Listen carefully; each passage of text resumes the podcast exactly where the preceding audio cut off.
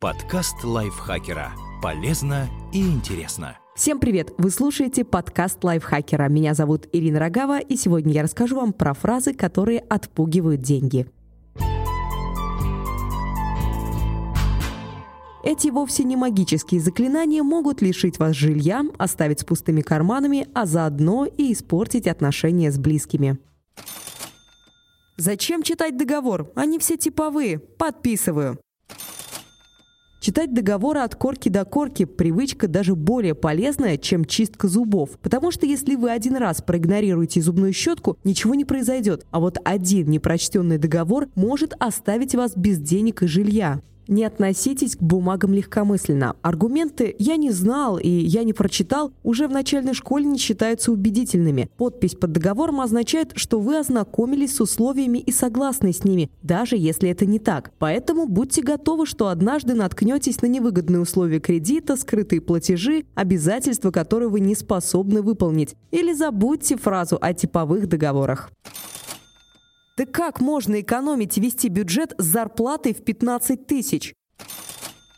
Практически под каждой статьей об экономии вы найдете комментаторов, которые спрашивают, как и зачем им экономить, если доходов хватает только на самое необходимое. Однако, если человек с высоким заработком еще может позволить себе поблажки, то небольшая зарплата просто обязывает разумно относиться к тратам. Жизнь в условиях жесткой экономии тяжела и скучна, но если денег вечно не хватает, ее тоже нельзя назвать вечным праздником. Так что работать придется по двум фронтам – вести учет финансов и увеличивать доходы.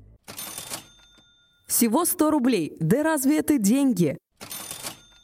Сами по себе 100 рублей действительно не та сумма, которая роковым образом влияет на ваш бюджет. Но если эту фразу вы произносите чаще, чем раз в месяц, стоит задуматься о своем подходе к финансам. Давай оформим квартиру на мою маму-пенсионерку, налогов меньше платить.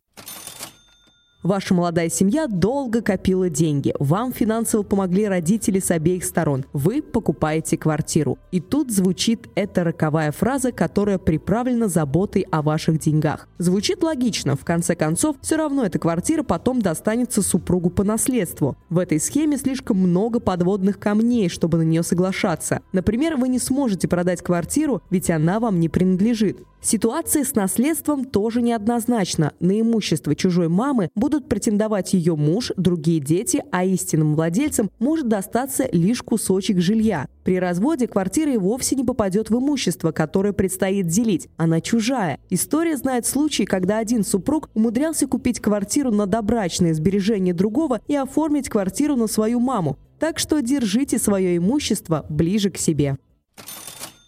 Зачем завещание? Семья же, все поделим по справедливости.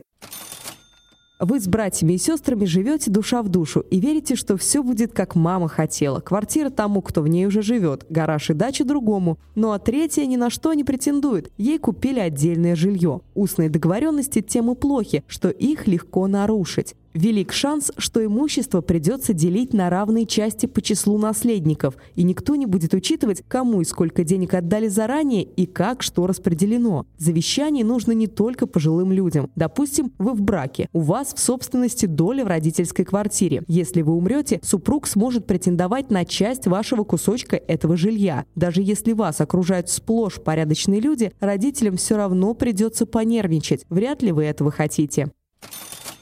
Подумаешь, кредит на два года, зато новый iPhone получу уже сейчас.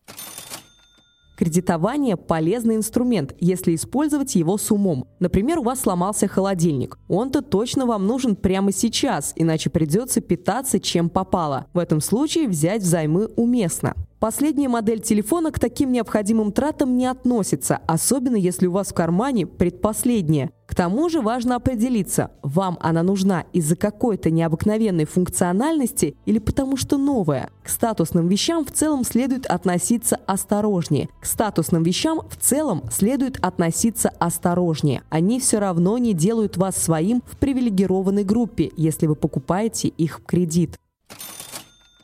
Мы ж друзья, отдайте мне счет, плачу за всех.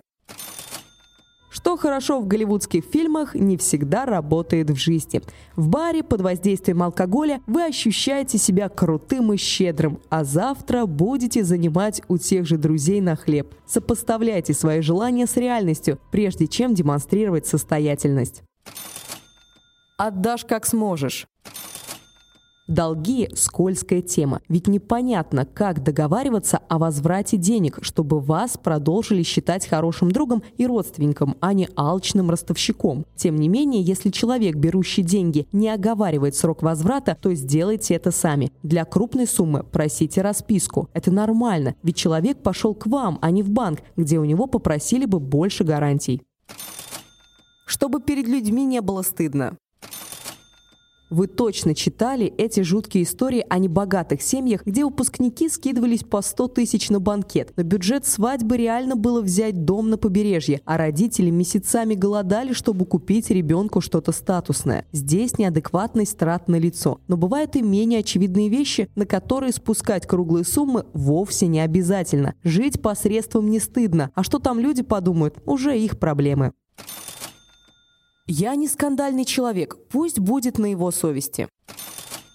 Вас регулярно обсчитывают кассиры. Вам неоднократно вручали неисправные товары. Вас обманывали при заключении договоров, и вы готовы терпеть это и дальше. Просто не любите ругаться, да и бесполезно это. А вместо неисправного телевизора просто купите новый. Такая пассивная позиция определенно заставляет вас терять деньги и веру в справедливость. Люди, которые нарушают ваши права, совести не имеют, а вот вам стоит научиться отстаивать свои интересы. В конце концов, телевизор можно вернуть по гарантии, а кассира указать на ошибку. Один раз живем.